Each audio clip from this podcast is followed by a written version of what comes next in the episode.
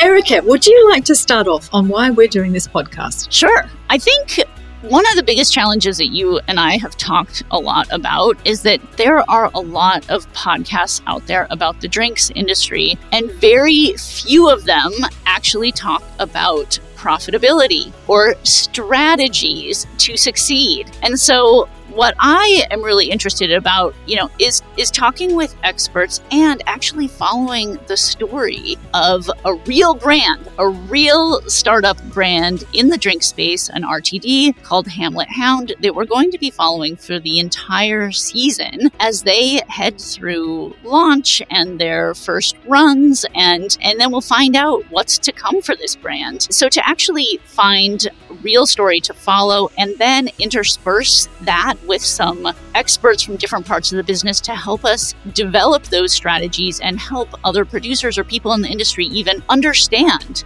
how to launch a product in this space. I think that's pretty exciting. Yeah, one of the things that I want to do is I want to talk about money. It's something that, you know, the whole time I've been reporting on drinks, which has mostly been about wine for the last 20 years, I've heard all the jokes about, you know, how do you make a small fortune in wine? You start with a large fortune. And, uh, and yet we have these really dishonest conversations around money. People don't want to talk about how you become profitable and what you do. And there are some people who are very profitable, but it's almost like taboo to talk about this. So I think we should bust it open and talk about money. Oh, yeah. So this season, we are pulling the band aid off. We are all about money. How is it that you can make money in this industry? How is it as a small brand that you can scale? And what does success look like? At all stages of the game. And what are the mistakes that people have made? I think that learning from other people's reversals, shall we say, it can be very, very interesting. And, and we've seen some spectacular reversals in the last year. I mean, you and I were part of one, and we should we should look at what can go wrong as well. Absolutely. So we'll be talking about some of the bigger, spectacular falls from grace, like Winc and Haus aperitifs, and we'll be looking at